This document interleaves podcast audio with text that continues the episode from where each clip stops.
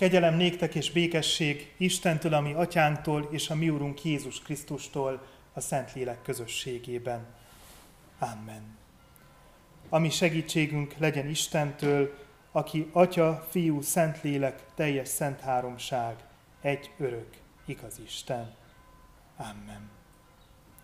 Dicsérjük Istent helyünket elfoglalva a 311. énekünk első, második, hatodik és hetedik szakaszával. A 311. énekünk első két és utolsó két szakaszát énekeljük el. Az első szakasza így kezdődik, tisztítsd meg szíved Jeruzsálem népe. thank you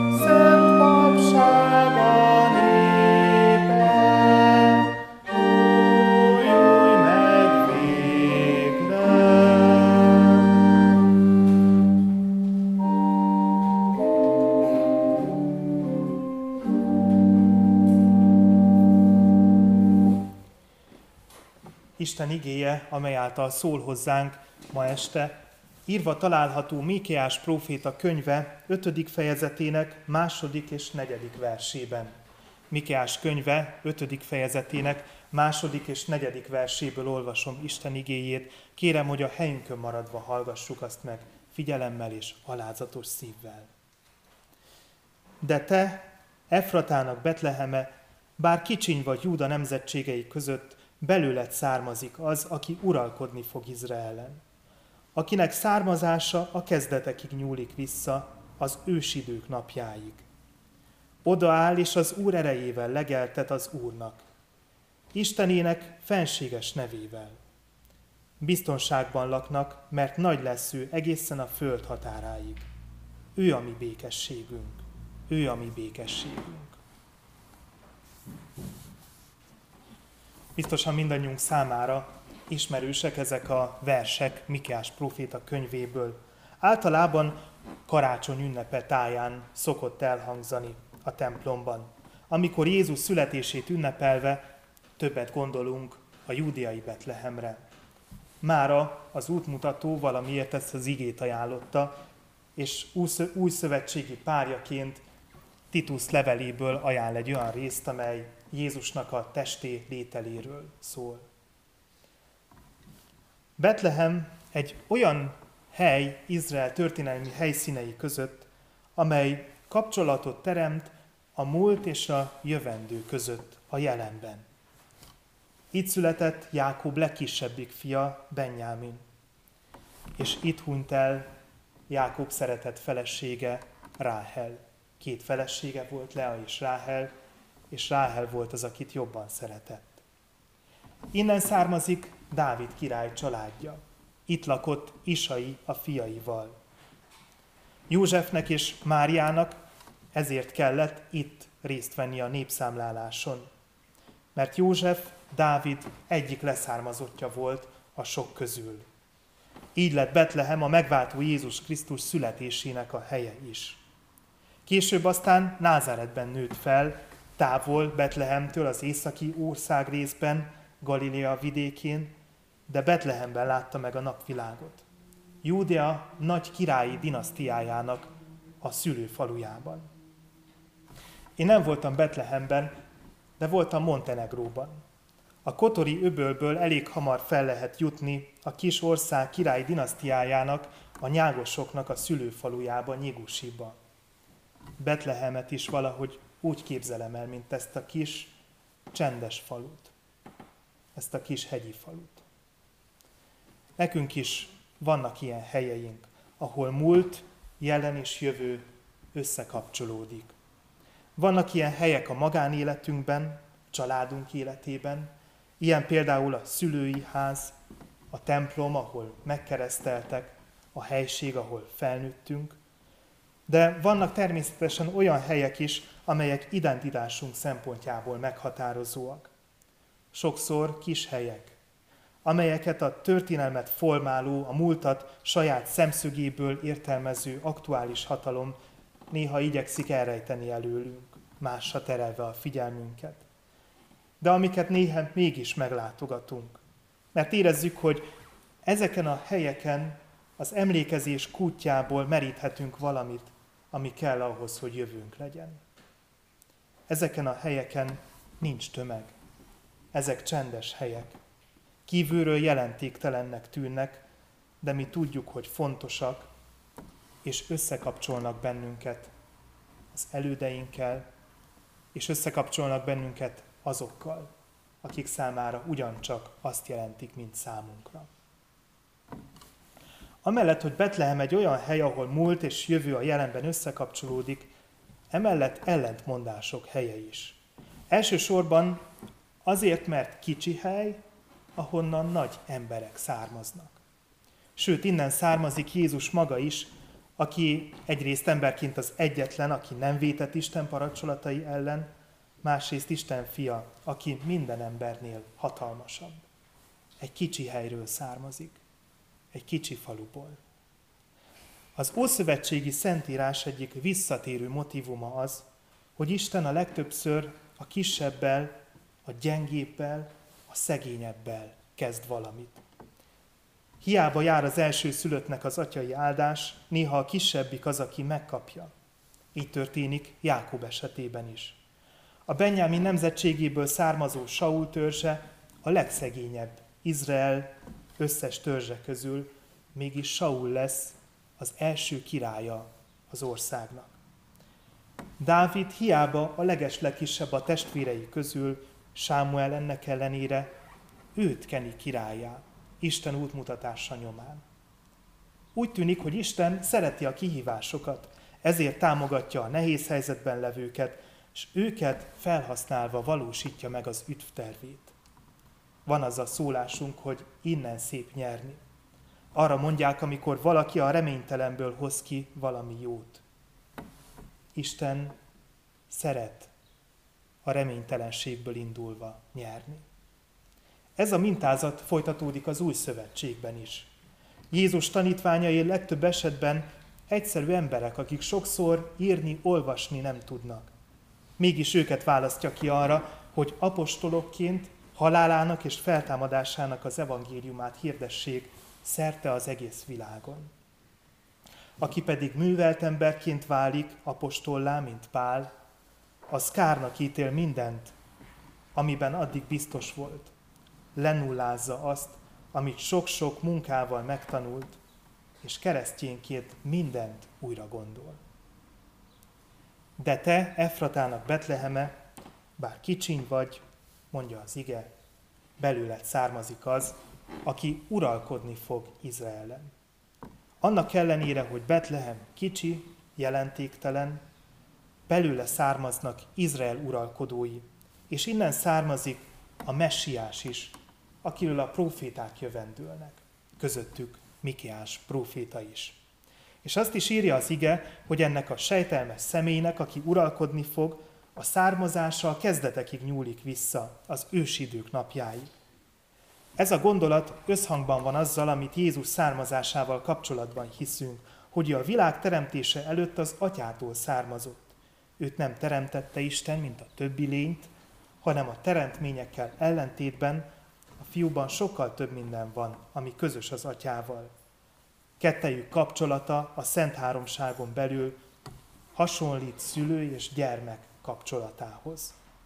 Mikor még semmi sem volt, az ősidőkben Jézus már létezett, megvolt. A létezése, a származása az ősidőkben nyúlik vissza. A folytatásban arról olvassunk, hogy az uralkodó jelenlétében, akiről a jövendőlés szól, biztonság és békesség uralkodik majd a világban. Olyan lesz, mint a pásztor, aki bennünket, a nyájat terelgeti és legelteti. Ez is gyakori kép a Bibliában. Jézussal kapcsolatosan többször is megjelenik, és többek között arra emlékeztet minket, hogy lényegi különbség van Isten és ember között.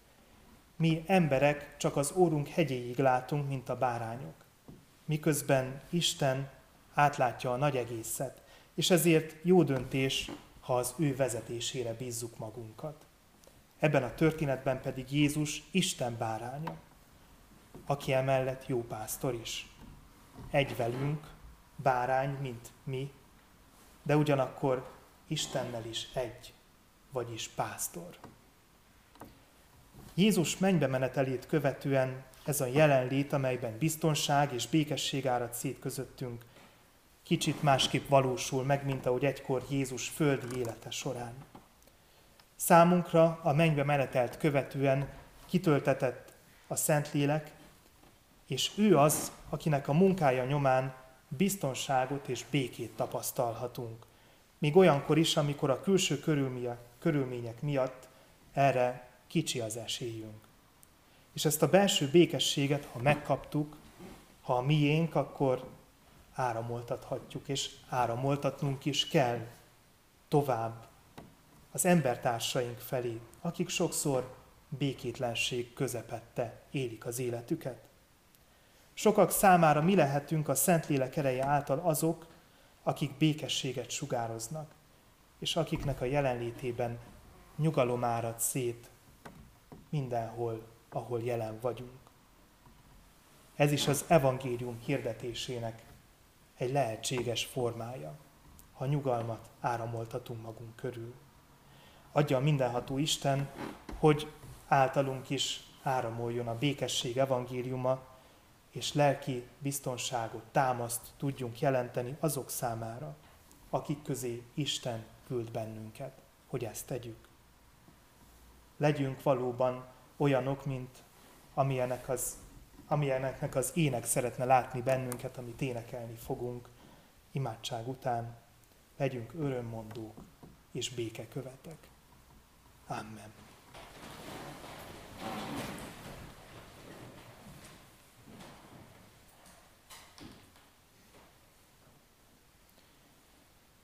Menje, édesatyánk, hálát adunk neked azért, hogy igédben arra emlékeztetsz minket, hogy te még a kevésből, a szegényből, a gyengéből is tudsz hatalmas dolgokat kihozni. Istenünk, sokszor gyengének, kevésnek érezzük magunkat. És olyan jó ezt hallanunk az igéből, hogy te amikor ilyenek vagyunk, te akkor is ki tudsz hozni belőlünk valamit, ami jó, amivel használhatunk embertársainknak. Köszönjük, menje édesatyánk, hogy Te nem söpröd félre a gyengét, a szegényt, hanem felsegíted és támogatod. A kis Betlehemből származott Izrael nagy királyi dinasztiája. A gyengék és a szegények közül származik az, aki segít felemelkedni. Onnan származott a te szent fiad, Jézus, és mi is sokszor ilyen gyengék, kevesek vagyunk, akiket felemelsz azért, hogy másokat is felemeljünk. Segíts menje édesatyánk, hogy igazi örömmondók és békekövetek tudjunk lenni a mindennapokban. Add, hogy általunk a békesség és a biztonság áradjon szét környezetünkben, a családunkban, barátaink társaságában és a közösségben, amelynek a tagjai vagyunk. Tudjuk Istenünk, hogy olyankor is, amikor erre kéttelennek érezzük magunkat, Te képessé teszel bennünket szent lelked által. Szent lelked, amelynek az eljövetelére emlékezünk majd vasárnap, csodálkra képes a mi életünkben. Add, hogy megtapasztaljuk ezt a mindennapokban. És add, hogy mi legyünk azok, menje édesatyánk, akik által a te csodáid történnek szerte a világon. Jézus nevében kérünk, hallgass meg könyörgésünk szavát. Amen. Bizalommal tárjuk fel szívünket Isten előtt.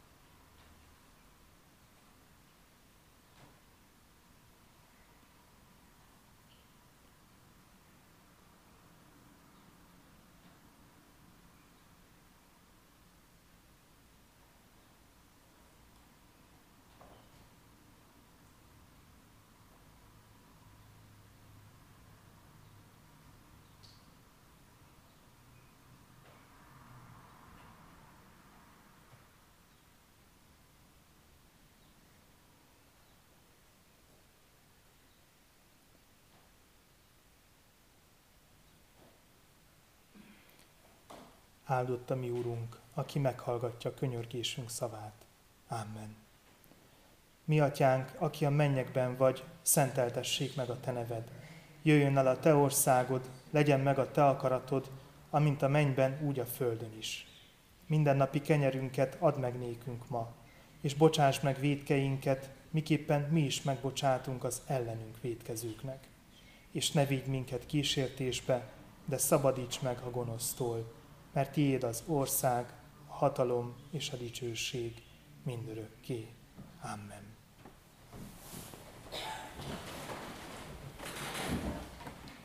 A 419. énekünkkel készüljünk Isten áldására.